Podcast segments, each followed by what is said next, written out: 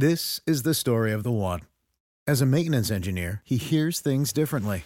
To the untrained ear, everything on his shop floor might sound fine, but he can hear gears grinding or a belt slipping. So he steps in to fix the problem at hand before it gets out of hand. And he knows Grainger's got the right product he needs to get the job done, which is music to his ears. Call, clickgrainger.com, or just stop by. Grainger, for the ones who get it done. Hi, everybody. This is Adriana Trigiani. I'm the host of You Are What You Read. I have the privilege of interviewing luminaries of our times about the books that shaped them from childhood until now. We get everybody from Sarah Jessica Parker to Kristin Hannah, Mitch Albom, Susie Essman, Craig Ferguson, Rainn Wilson, Amor Towles, you name it, they come, they share. New episodes of You Are What You Read drop every Tuesday on Apple, Spotify, or any major streaming platform wherever you listen to your podcasts. Give, give me the update. This is a My Talk Dirt Alert update.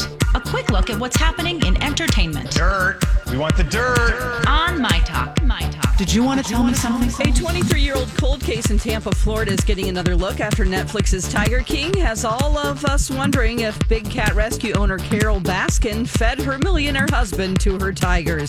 Now, Hillsborough County Sheriff Chad Chronister tweeted on Monday Since Netflix has made Tiger King all the rage, I figured it would be good time to ask for new leads, adding a picture of Jack Don Lewis who went missing in 1997. Nobody has been charged in the disappearance of the missing millionaire, but Tiger King examined Lewis's rocky relationship with Carole Baskin, who maintained she had nothing to do with her husband's disappearance. Famous chef Guy Fieri is joining forces with the National Restaurant Association to start a relief fund for restaurant workers. The money will go to help restaurant workers laid off because of COVID 19 in the form of a $500 grant. Beginning April 2nd, if you're a restaurant worker in need, you can apply for the one time grant to help you with housing, transportation, loans, etc. And the money will be given on a first come, first served basis. Late Night with Seth Meyers will return with a new episodes on, uh, let's see, Monday night on NBC. Meyers has been doing his uh, closer look segments from home for uh, for YouTube for over the last few weeks, and he's going to continue to be at home as he remotely interviews Bernie Sanders Tuesday night, and he's going to have a conversation with Elizabeth Warren. So I guess that premiered last night again. And that's the latest dirt. You can find more on our app and mytalk1071.com.